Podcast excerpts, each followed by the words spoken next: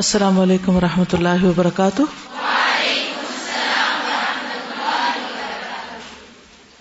نحمد ونسلی علی رسول کریم اما بعد، فاعوذ باللہ من الشیطان الرجیم، بسم اللہ الرحمن الرحیم۔ رب شرح لی صدری ویسر لی امری وحلل اقدتم من لسانی یفقہ قولی۔ آج میں انشاءاللہ پچھلی کچھ چیزوں کو دوبارہ ان کا ریکیپ کروں گی۔ جو ہونی چاہیے تھی، جو رہ گئی۔ اس کتاب کے ساتھ ہی ایک یہ کتاب ہے، بیوگی کا سفر۔ ہوا یہ تھا کہ جب یہ کتاب چھپی اور الحمد للہ بہت لوگوں نے اس کو پسند کیا، تو پھر طرح طرح کی سجیشن آنے لگی۔ تو ان میں سے ایک سجیشن یہ تھی کہ بیوہ خاتون کو شوہر کی وفات کے بعد بہت سے پرابلمز ہوتے ہیں، تو اس کی گائیڈنس کے لیے، اس کی رہنمائی کے لیے کوئی الگ کتاب لکھی جائے۔ تو جو بیوہ کے چیپٹر ہے آگے بیوہ اور یتیم کا، اس میں میں نے کچھ چیزیں اس میں سے بھی ڈال دی ہیں۔ لیکن اگر یہ کتاب بھی آپ کے پاس ہو تو بہت فائدہ مند ہے۔ خصوصاً اگر خاندان میں کوئی ایسی خاتون ہو یا کوئی بھی اس تکلیف سے گزرے تو اس کو یہ کتاب پڑھنے کے لیے دی جا سکتی ہے۔ اس کے علاوہ بھی اس میں کئی فائدہ مند چیزیں، صرف بیوگی سے متعلق نہیں، بلکہ اس کے بعد کیا کیا کام ضروری ہیں اور کیا ہونا چاہیے، کیا نہیں، اسلام نے بیوہ کو کیا حقوق دیے ہیں۔ اور پھر یہ کہ بچوں کا کیا ہوگا؟ دوسری شادی وغیرہ وغیرہ کے جو معاملات ہیں وہ سارے اس میں ڈسکس کیے گئے۔ تو یہ ریفرنس کے لیے کتاب اچھی ہے خود اپنے لیے بھی اور دوسروں کو بھی بتانے کے لیے۔ اور کچھ سوال جو کافی پرانے تھے ان میں سے تھوڑا سا جواب میں آپ کو دے دیتی ہوں۔ اس کے بعد ہم ان شاء اللہ تعالی کچھ اور چیزیں کریں گے۔ پچھلا ایک سوال تھا کہ میت کے جسم پر تین بار پانی بہائیں گے تو کیا سر پر بھی تین بار بہائیں گے؟ کل جو آپ نے دیکھا تھا اس سے کیا پتا چلا؟ سر تو ایک ہی دفعہ دھویا گیا تھا، ٹھیک ہے؟ اور اس کے بعد تین بار جسم پر پانی۔ تین بار پانی بہانے میں چہرہ بھی دھویا جائے جب تین دفعہ پہلے وضو میں ہو گیا تو پھر دوبارہ کیوں ڈالتے ہیں اس پر؟ ٹھیک ہے؟ کیونکہ لوگ کہتے ہیں کہ منہ تو نبی صلی اللہ علیہ وسلم صابن سے نہیں دھوتے تھے۔ آپ بھی نہیں دھویا کریں پھر۔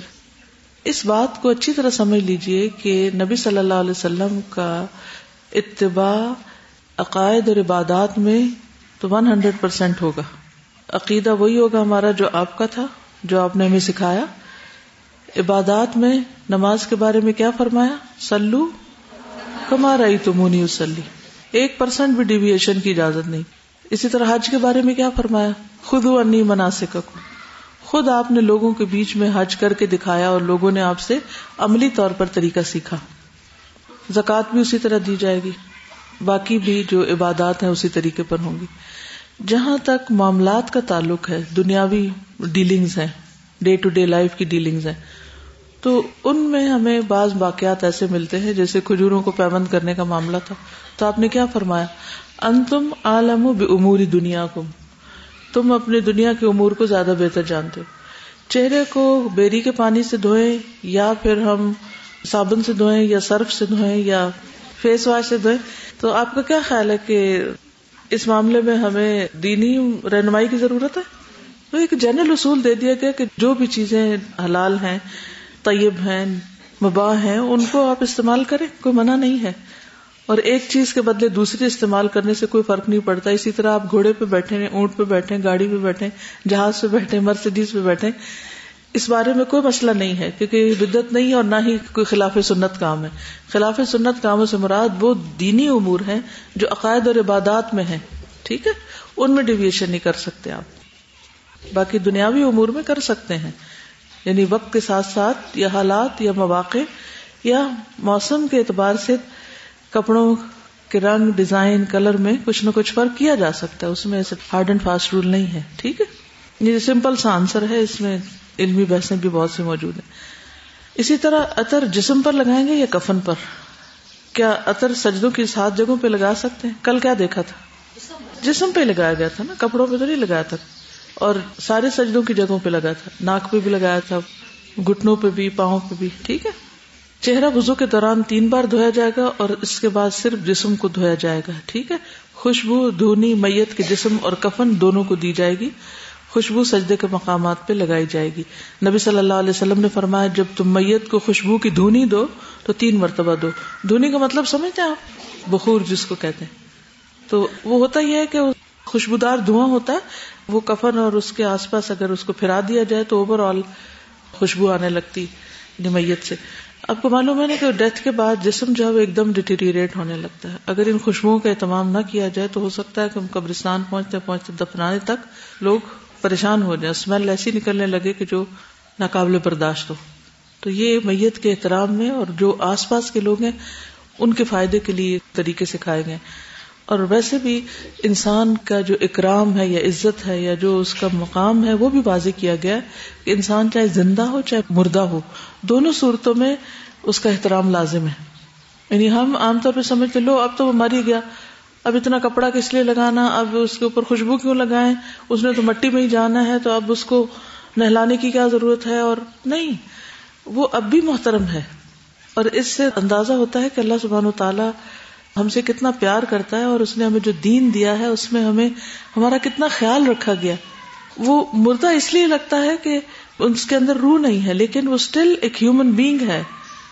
اور پھر اس میں بھی روح دوبارہ ڈلے گی، یہ ختم نہیں ہو گیا۔ یہ ایک فیز ہے جس سے وہ گزر رہا ہے۔ تو اس فیز میں بھی اس کا احترام کرو۔ تو اس سے ہمیں سیکھنا یہ چاہیے کہ جب کوئی شخص زندہ ہو تو اس کا کتنا خیال کرنا چاہیے اور اس کی کتنی کیئر کرنی چاہتا کہ جب بچہ پیدا ہو، اس وقت بھی اس کو نہلا دھلا کے صاف ستھرا کر کے اور پھر زندگی کے ہر اسٹیج میں اس کی کیئر کی جانی چاہیے۔ تو انسانوں کی قدر کرنا سیکھیں۔ مجھے تو غسل اور جنازے اور ان ساری چیزوں سے جو سبق ملا وہ یہ کہ انسان ایک محترم ہستی ہے۔ وہ لقد کرم نہ بنی آدم۔ بنی آدم کو اللہ نے عزت بخشی۔ وہ کتے بلی کی طرح مر کے سڑکوں پہ نہیں پڑا ہوا یا اس کو جلا کے یا کسی بن میں ڈمپ کرنے کی نہیں ضرورت۔ یا یہ نہیں کہا گیا کہ جو مر جائے تو بس اسی بستر سے اٹھا کے جا کے اس کو کسی گڑے میں پھینکا ہو یہ نہیں کہا گیا۔ یہ بھی تو اللہ تعالیٰ کہہ سکتے، ٹھیک ہے، جیسے جو مرضی کرو۔ کتنا خوبصورت ہمارا دن کے ہر ہر معاملے میں، ہر ہر موقع پر ہمیں بہترین تعلیم دی ہے۔ ایک ایک چیز سکھائی، ایک ایک اسٹیپ سکھایا۔ اور کر کے بتایا گیا اور نبی صلی اللہ علیہ وسلم نے خود انسٹرکشن دی ہیں، ایسا کرو ایسا کرو ایسا کرو۔ اور آپ کی ہر بات کے اندر ایک حکمت ہے۔ وہ محمد الکتاب اب الحکمہ یہی ہے حکمت۔ ایک اور روایت میں آتا ہے اسما بنت ابی بکر نے اپنے گھر والوں سے کہا، میں جب مر جاؤں تو میرے کپڑوں میں خوشبو لگا دینا، پھر میرے بدن پر ہنوت لگانا، لیکن میرے کفن پر نہ چھڑکنا اور میرے جنازے کے ساتھ آگ نہ رکھنا۔ ٹھیک ہے؟ اب یہاں پر یہ جو ہے کہ کفن پہ چھڑکنا نہیں، بلکہ کیا ہے؟ جسم پر لگانا ہے، اور جسم پر جب لگے گی تو کپڑوں کو ساتھ ہی وہ لگ جائے گی یعنی کہ ایک طرح سے۔ کپڑے سے مراد یہاں یہ نہیں کہ میری کمیز شلوار پہنانا مجھے۔ اور اس میں اج میں روفیابی کا لفظ آ رہا ہے۔ ٹھیک؟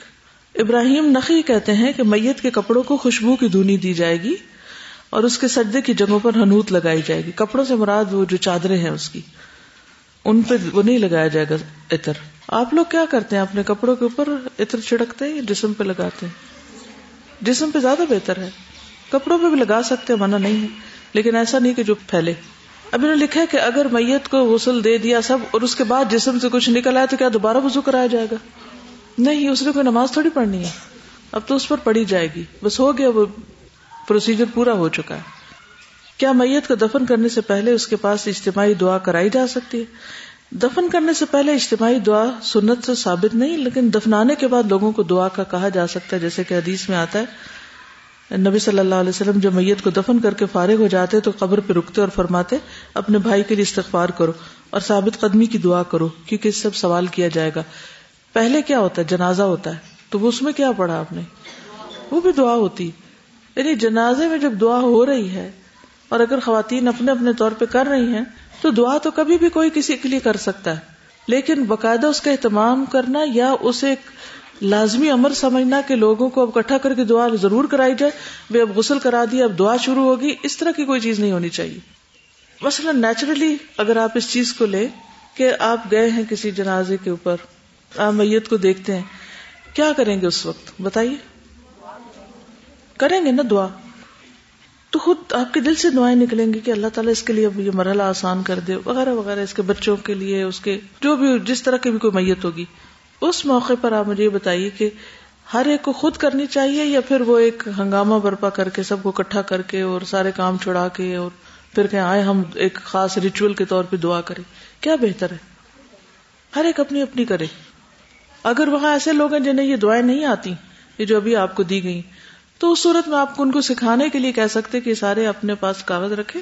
میں آپ کو پڑھ کے سناتی ہوں، آپ میرے پیچھے پڑھے تاکہ صحیح دعا مانگی جائے۔ اور تھوڑا سا مفہوم بتا دیں کہ کیا مانگ رہے ہیں، کیونکہ لوگ پھر صرف الفاظ پڑھتے ہیں، دعا مانگتے نہیں۔ تو ان کو سنت کی طرف ڈالنے کے لیے تعلیم دی جا سکتی ہے۔ ادر وائز ایک موقع نہیں بنائیے یہ کہ یہ دعا کا موقع ہے۔ یا اجتماعی دعا کا موقع ہے۔ اجتماعی دعا جنازے میں ہوتی ہے۔ یہ کہتے ہیں کہ ان کی امین نے فوٹو کاپی کرائی ہوئی۔ ایک بات میں آپ سے کہوں گی کہ الدا کے جو پروڈکٹس ہیں، وہ فوٹو کاپی کرنے کے بجائے اگر اوریجنل آپ کے پاس ہے تو ان کی کوالٹی بھی اچھی ہوگی۔ فوٹو کاپی تھوڑے عرصے کے بعد کیا ہوتی ہے؟ مٹنے لگتی، خراب ہو جاتی۔ تو جب ایک کوالٹی کی چیز ہوگی تو کہیں لگی بھی ہو، کہیں وہ سالوں سال چلتی ہے پھر۔ تو جب لے تو کٹھی کٹھی لے کے رکھ سکتے ہیں آپ۔ میت کو کیا امانتاً دفن کیا جا سکتا ہے کہ اس کے رشتے دار دوسرے ملک میں جب وہ آئے تو پھر قبر کھول کے اس کو دیکھیں؟ آپ اپنے لیے کیا چاہیں گے؟ حکم کیا ہے کہ میت کو جلد دفن کرو؟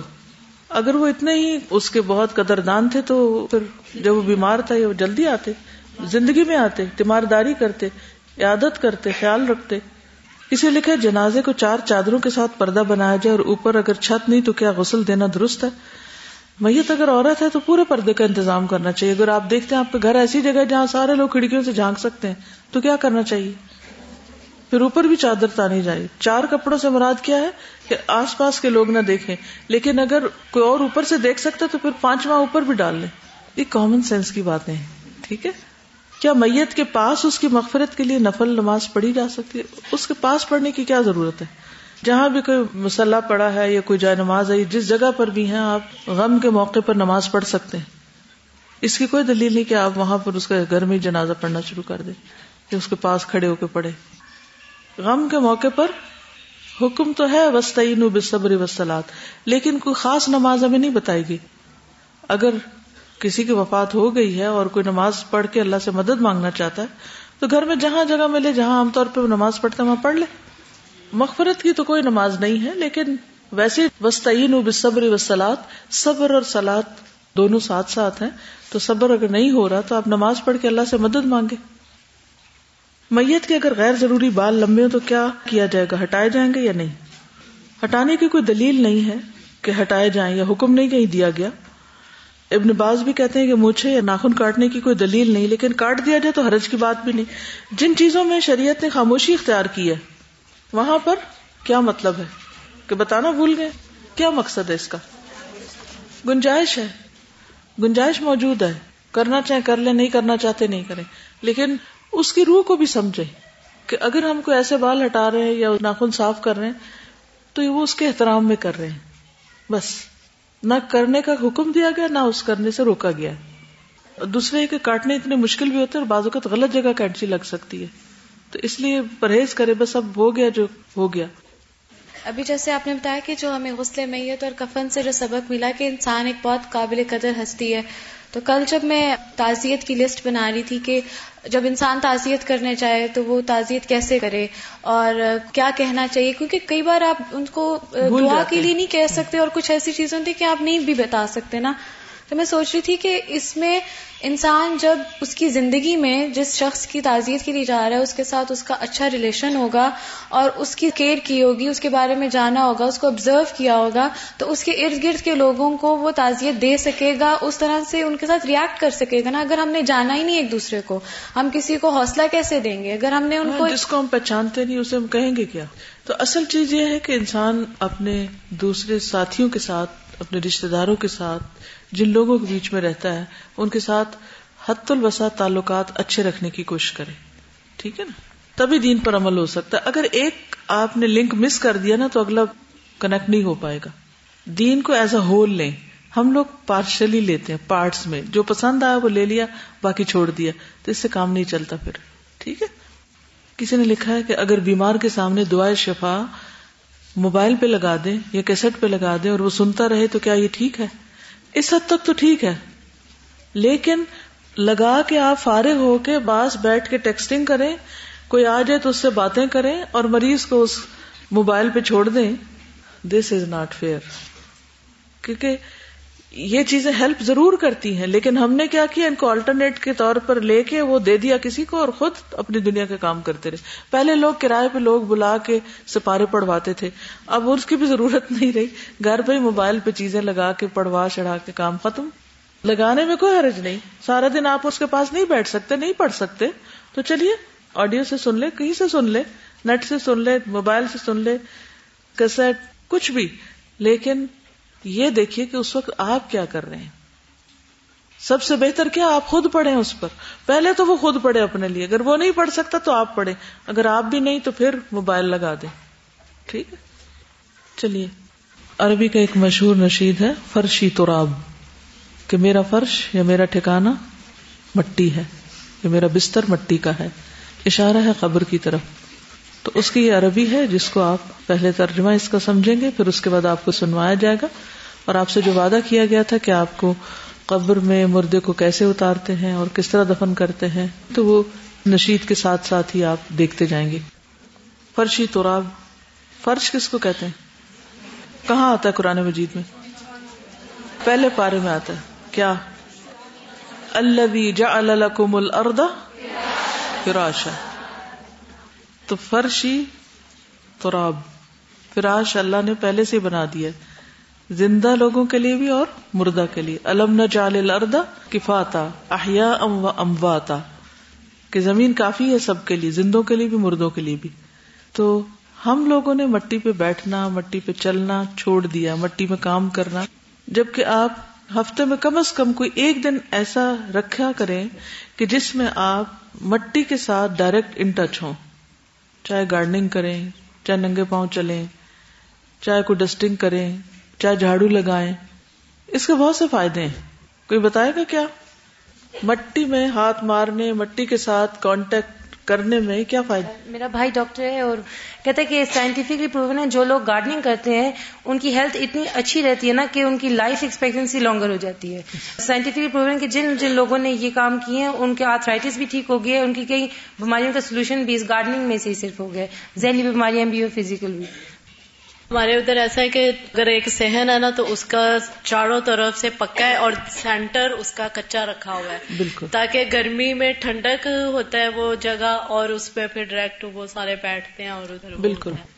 اور باقی کہ سائڈیں مٹی کے اندر کتنی طاقت ہے۔ کیا کچھ اللہ نے خزانے اس میں رکھے ہوئے ہیں؟ جو کہ ہم دیکھتے نہیں اور وہ مٹی مٹی نظر آتی ہے اس لیے ہم اس سے فائدہ نہیں اٹھاتے کہ کوئی بیج اگر اس میں ڈال دیا جائے تو وہ کیا بن کے نکلتا ہے؟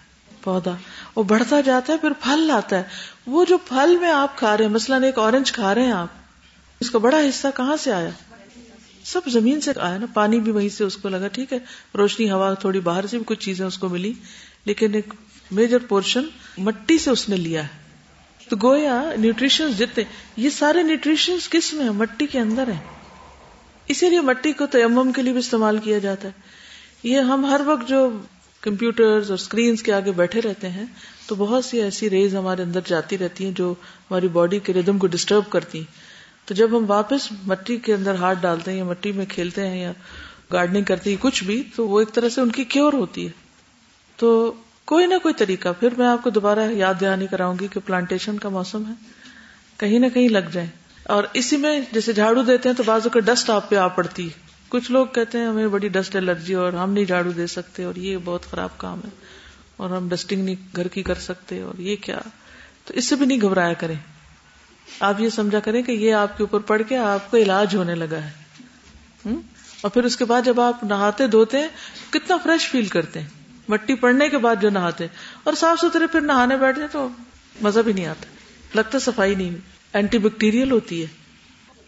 مجھے وہ حدیث یاد آ گئی جس میں آتا ہے نا نبی صلی اللہ علیہ وسلم نے لعاب دہن کے ساتھ مٹی کو لگا کے تو زخم کے اوپر لگا اور کہا بسم اللہ تربت اردنا بریقت بعدنا لیشفا به سقیمنا باذن ربنا۔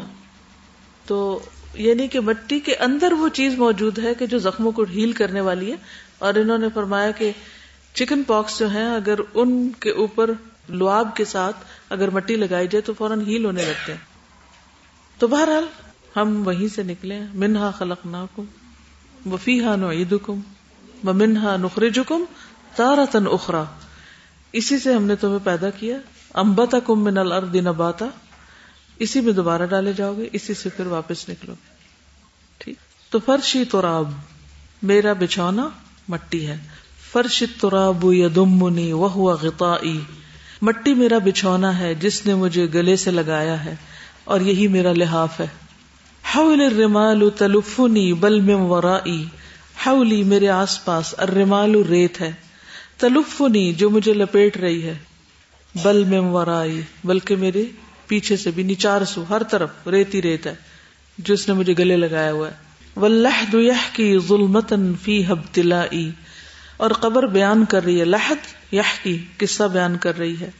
کیا کہ میری آفت کے اندھیروں کو یا جو اندھیرا ہے اس میں اور اس میں جو میرا امتحان ہے، اس کی کہانی بیان کر رہی ہے۔ یعنی قبر سے یہ عبرت لو، سبق لو۔ کوئی بھی قبر جب آپ دیکھتے ہیں وہ نور خط کتاب انسی لقائی اور روشنی نے اپنی کتاب میں لکھا ہے کہ میرا دل کا لگنا میری اللہ سے ملاقات میں ہے۔ روشنی نے اپنی کتاب میں لکھا ہے یعنی شاعری کا انداز ہے کہ میرا دل کس میں لگتا ہے؟ اللہ سے ملاقات میں آپ اپنے آپ سے بھی سوال کیا کیجیے اپنے آپ سے پوچھا کیجیے اور خصوصاً جب آپ بے چین ہو بور ہو رہے ہیں، دل نہیں لگ رہا، کیا کریں؟ سمجھ نہیں آ رہی۔ تو پوچھا کرے میں چاہتی کیا ہوں؟ کیا چاہتی ہوں؟ اچھا اب آپ نے لکھ لیا، میں یہ چاہتی ہوں۔ مثلاً فلاں شخص کے پاس جانا چاہتی ہوں۔ پھر کیا ہوگا؟ زیادہ سے زیادہ۔ کتنی دیر خوشی ہوگی آپ؟ تھوڑی دیر ہوگی۔ اب بہت ایکسائٹیڈ ہوں گے۔ اس کے بعد ایکسائٹمنٹ کدھر جائے گی؟ ختم ہو جائے گی۔ پھر کیا ہوگا؟ پھر بور ہو جائیں گے آپ۔ اگر اس نے امپورٹینس نہ دی اور جو ایکسپیکٹیشن لے کر گئے ہیں آپ اس کے پاس، وہ پوری نہیں ہوئی، تو مزہ خراب کر کے آئیں گے۔ یہ حل نہیں ہے کہ ہم فلاں کے پاس چلے جائیں اور فلاں کے پاس چلے جائیں۔ یہ شیطانی خیال ہے۔ ہمارا چین، ہمارا سکون اور ہمارے دل کا لگنا بس اللہ کی ملاقات میں ہے اصل میں۔ اللہ کے چہرے کو دیکھنا ہماری زندگی کی سب سے بڑی خواہش ہونی چاہیے۔ اور جب تک یہ نہیں بنتی تو ہم خسارے میں بندوں میں مت اٹک کے رہ جائیں۔ انسانوں میں سکون نہ ڈھونڈیں۔ انسانوں کے پیچھے مت بھاگیں۔ وہ خود محتاج ہیں، فقیر ہیں۔ وہ نہیں دے سکتے آپ کو وہ جو آپ کی چاہت ہے، یا جو آپ کی ضرورت ہے۔ وہ آپ کا دل نہیں بھر سکتے، وہ بھر ہی نہیں سکتا۔ تو اللہ سے دعا مانگا کرے کہ میرے دل میں اپنی ملاقات کا شوق پیدا کر دے۔ وہ شوق الا لقا اس دعا کو خاص طور پر مانگا کرے اور جب کسی انسان کی یاد ستائے یا کسی بھی انسان کے لیے دل اداس ہو، تو فوراً اللہ کو یاد کرے یہ ذریعہ بن جائے آپ کے لیے اللہ کی یاد کا۔ نہ کہ اللہ کو بھول کر آپ بندوں میں کھو جائیں۔ کتنا بڑا خسارا ہے۔ اس میں کتنا وقت ضائع ہوتا ہے۔ بعض اوقات کتنا مال لگتا ہے۔ کتنی انرجی لگتی ہے۔ آپ کتنے اہم کاموں سے ہٹ جاتے ہیں۔ اور آپ بھاگ بھاگ بھاگ کے ایک صحرا میں ہی بھاگتے رہتے ہیں۔ ہاتھ کچھ بھی نہیں آتا آپ کے۔ ایک بہت بڑا فتنا ہے، بہت بڑی مصیبت ہے بندوں کے لیے رونا اور بندوں کی چاہت میں کھونا۔ قبر میں کوئی بندہ نہیں ساتھ آئے گا، سب بے وفائی کریں گے۔ تو جو بے وفا ہیں، ان سے ہم کیوں نہ ابھی بے وفائی کر لیں؟ یعنی اس سینس میں کہ ان کی یاد، ان کی چاہت، ان کی محبت، اللہ کی محبت سے کیوں اوپر لے جائیں؟ نیچے کریں ان کو۔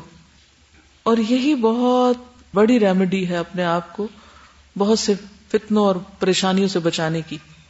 اور یہ چیز انسان کو حاصل ہو جاتی ہے اگر انسان واقعی چاہتا ہو کہ اللہ مجھے دے اپنی محبت۔ اور اپنی محبت کو میرے لیے ٹھنڈے پانی سے بھی زیادہ اور ہر چیز کی چاہت سے زیادہ کر دے۔ پھر زندگی کا لطف شروع ہوگا آپ کے لیے۔ اس سے پہلے آپ روتے ہی رہیں گے۔ رونا آپ کی قسمت میں پھر لکھا جائے گا۔ کیونکہ آپ نے وہ چیز چاہی نہیں جو آپ کا علاج تھی۔ تو ان سی لقائی۔ میرے دل کا لگنا کیا ہے؟ میری ملاقات کس سے؟ اللہ سے۔ پھر خبر میں بھی انس ہوگا۔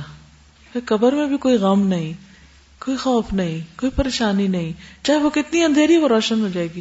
وہ تنگ بھی ہے، وہ وسیع ہو جائے گی۔ بور نہیں ہوں گے، کیونکہ آپ کا رب آپ کے ساتھ ہے۔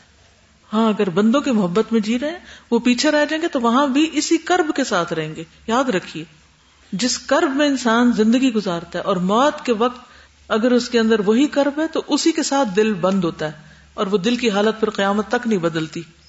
مثلا آپ کے دل میں ہر وقت کرب لگا ہوا کسی انسان کی چاہت کا۔ اور خدا نہ خاصا اس حال میں موت آ گئی تو کیا ہوگا؟ فرشتے اسی حال میں دل بند کر دیں گے۔ اسی محبت کے ساتھ دل سیل ہوگا۔ اور جو محبت آپ کو دنیا میں ٹارچر دیتی رہی، وہ محبت آپ کو قبر میں بھی ٹارچر دے گی۔ اور وہ پھر قیامت کے دن بھی اٹھ کے ٹارچر دے گی۔ کیونکہ جن کے پیچھے آپ بھاگ رہے ہیں، وہ تو وہ بے وفا گئے کہیں۔ کوئی بھی نہیں مدد کو آیا۔ کوئی بھی ہو۔ دیکھیں، دین والے لوگوں سے محبت جو کی جاتی ہے نا، وہ شخصیت پرستی نہیں ہوتی۔ اسی سے پھر شرک جنم لیتا ہے۔ دین والوں سے محبت ضرور کرنی چاہیے، مگر اللہ کی خاطر۔ اللہ کی خاطر محبت کا مطلب کیا ہے؟ کیا مطلب ہے؟ یہ ایک پورا الگ باب ہے۔ میں نے اس کے اوپر بہت بات کی ہوئی ہے۔ حسن اخلاق کا ایک چیپٹر ہے۔ دوائی شافی میں بہت بات کی ہوئی ہے۔ اگر آپ کو اس موضوع پہ مزید جاننا ہے تو ان کتابوں کو پڑھیے، سنیے۔ یعنی ہم نام اللہ کا لے لیتے ہیں، یقین مانے۔ اور اللہ کا نام یوز کرتے ہیں اپنی نفسانی خواہشات کے لیے۔ اور یہ شیطان کا بہت بڑا دھوکا ہوتا ہے۔ اللہ کی خاطر کسی سے محبت یہ ہوتی ہے کہ ان کی وجہ سے ہم اللہ کے قریب ہو جائیں۔ نہ کہ ادھر اٹک کے کھڑے ہو جائیں۔ اچھا کیسے قریب ہو ہم کہ نہیں، جب ہم آپ کے ساتھ رہیں گے تو قریب ہو جائیں گے۔ غلط ہے یہ بات۔ جی مشن میں ساتھ، مقصد میں ساتھ، کام میں ساتھ پرسن میں ایز اے پرسن ساتھ نہیں۔ ٹھیک ہے؟ اچھا ٹھیک ہے، وہ کبھی موقع مل گیا تو بہت اچھا ہے، اگر نہیں ملا تو رونی دھونی کی ضرورت ہی نہیں اس پر۔ اب کیا ہے؟ اس اسٹیٹمنٹ کو دوبارہ غور کیجیے کہ اللہ کی خاطر محبت کسی بھی چیز سے، چاہے مال سے ہو، انی احبب تو حب الخیر ان ذکر ربی۔ کوئی بھی چیز، جس کا خیال آتے ہی آپ کو فوراً دھیان اللہ کی طرف چلا جائے۔ اچھا یہ بندہ مجھے یاد آ رہا ہے؟ کیوں یاد آ رہا ہے؟ کیا مقصد ہے میرا؟ جی میں تو اللہ کی خاطر محبت کرتی ہوں، اس لیے یاد آ رہا ہے۔ مت دھوکا کھائے اپنے نفس سے۔ اچھا تو اس وقت ذرا میں اپنے دل کو کھنگال کے دیکھوں۔ اللہ کی چاہت کتنی ہے میرے دل میں؟ اللہ، تیرے چہرے کو دیکھوں۔ میں اس کے لیے کچھ بھی کر سکتی ہوں۔ اللہ تیری ذات کی خاطر، تیرے دیدار کے شوق میں ہر چیز قربان کر سکتی۔ ہوں بول بول کے کہا کرے۔ ایک بندہ تو کیسے ہزار بندے قربان کر سکتی؟ صرف تیری خاطر۔ تو جب تک ہماری محبتیں، ہمارے غصے، ہماری ناراضگیاں اللہ کی خاطر نہیں ہوں گی، تو اس وقت تک ہمارا ایمان مکمل ہی نہیں ہے۔ ایمان ناقص ہے۔ اور اگر ایمان ناقص ہے تو عمل بھی ناقص ہے۔ قدرتی بات ہے۔ کسی کی بھی جدائی پر ایک دکھ، تکلیف ہوتی ہے، کوئی فوت ہو جائے یا کوئی ٹریول کر جائے یا کوئی ہمیں نہ ملے، تو ایک قدرتی بات ہے۔ نبی صلی اللہ علیہ وسلم حضرت ابراہیم کی جدائی پہ روئے تھے۔ کوئی بات نہیں۔ لیکن کیا آپ اپنے سارے کام کہاں چھوڑ کے گم سم رہنے لگ گئے تھے؟ کوئی ایک رپورٹ ملتی ہے ایسی؟ کہ آپ گم سم نظر آتے تھے کیونکہ ان کے بیٹے ابراہیم فوت ہو گئے تھے؟ آپ گم سم نظر آتے تھے کیونکہ بیٹی فوت ہو گئی تھی؟ آپ ہر وقت گم سم رہتے تھے کیونکہ خدیجہ فوت ہو گئی تھی؟ ایسا تھا کچھ؟ ایک دن بھی ایسا نظر آیا کہیں؟ اللہ کے رسول صلی اللہ علیہ وسلم کی زندگی میں؟ ان سے بڑھ کر اللہ کی خاطر کون محبت کرتا ہوگا کسی سے بھی؟ تو جس کی محبت ہمیں بیکار کرے جس کی محبت ہمیں اللہ سے دور کرے، وہی ہمارا دشمن ہے۔ جس کی محبت ہمیں اللہ کے ذکر سے غافل کرے، جس کی محبت ہمیں اللہ کی یاد بھلا دے، وہ دشمن ہے ہمارا۔ تو توبہ کرنے کا وقت ہے نا؟ آپ کہیں نا کہ اللہ تعالیٰ، میں تو بہت زیادہ گناہ گار ہوں، میں اس قابل نہیں ہوں، لیکن آپ مجھے معاف کر دیں۔ اور ان شاء اللہ جو جو آپ اللہ کے بارے میں زیادہ جانتے رہیں گے نا، تو اللہ کے ناموں کو سامنے رکھ کے پھر دعا کرے جیسے کل ہم نے فک القلوب میں پڑھا۔ اللہ کی قدرت کے بارے میں، اللہ پہ توکل کے بارے میں، وغیرہ وغیرہ۔ تو اس کے بعد آج صبح تک میں جو دعا مانگ رہی تھی تو، یا جو میری سوچ تھی کہ اچھا مثلا ٹریولنگ سے پہلے کچھ چیزیں اچھا میں نے یہ رکھ لیا، زیادہ راہ جو بھی انسان کو ضرورت ہوتی۔ تو میں ساتھ اپنے آپ کو کہہ رہی تھی اللہ، یہ تو ضرورت ہے نا، اصل تو تو ہے۔ تجھ میں میرا بھروسہ ان میں سے کسی چیز پہ نہیں ہے۔ اللہ، مجھے ان میں سے کسی چیز پہ بھروسہ نہیں ہے۔ مجھے تیری ذات پہ بھروسہ ان میں سے کوئی چیز مجھے فائدہ نہیں دے سکتی۔ جب تک تو نہ عزن دے گا۔ تیرے عزن سے سب فائدہ ہوگا۔ جو کرنے جا رہی ہے، جو نیت ہے، جو سوچا ہوا ہے، وہ بھی جب ہی کر پاؤں گی، جب تیرا عزن ہوگا۔ تو مجھے تیری رضا چاہیے۔ تیری طرف سے توفیق چاہیے۔ یہ میں سوچوں کہ ہاں جی میں بڑے کمال کی ہوں اور میں پتہ نہیں کیا کر دوں گی۔ نو کہتی کہ ان کی ساتھی تھی ایک تو فوت ہو گئی تو بار بار ان کا خیال آتا تھا۔ اور وہ خیال پڑھائی میں حرج کر رہا تھا۔ قرآن کی تعلیم میں حرج ہو رہا تھا اس سے۔ تو دل میں میرے خیال آتا تھا کہ اللہ نہیں مجھے پڑھنا ہے اور یہ خیال میرے دل میں نہ آئے۔ بہت چاہت تھی کہ اللہ نہیں آپ کی محبت۔ اور اسی طرح جس دن اس کی بہن اور امی آئیں تو مجھے نہیں پتا تھا وہ آئی ہیں تو اسی لیکچر میں آپ نے کہا کہ جب بھی آپ کو کسی آپ کے بہت عزیز کی موت کا دکھ ستائے تو رسول اللہ صلی اللہ علیہ وسلم کی ڈیتھ کو یاد کر لیں اور اپنے کام کو کرتے جائیں۔ یقین کریں وہ میری چاہت تھی نا کہ میرے دل میں سے وہ تکلیف نکلے تو اللہ تعالیٰ نے مجھے راستہ دکھایا۔ ہم چاہت کرنے میں دیر کرتے ہیں لیکن اللہ ہمیں راستہ ضرور دکھاتا ہے کہ چاہت کریں۔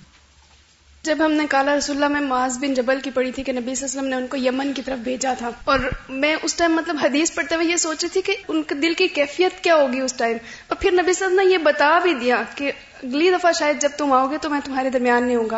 اور انہوں نے منہ دوسری طرف کر لیا، رو رہے ہیں، لیکن وہ اپنے مقصد سے غافل نہیں یہ نہیں کہا کہ میں ادھر ہی پھر بیٹھ جاتا ہوں، اگلے سال چلا جاؤں گا۔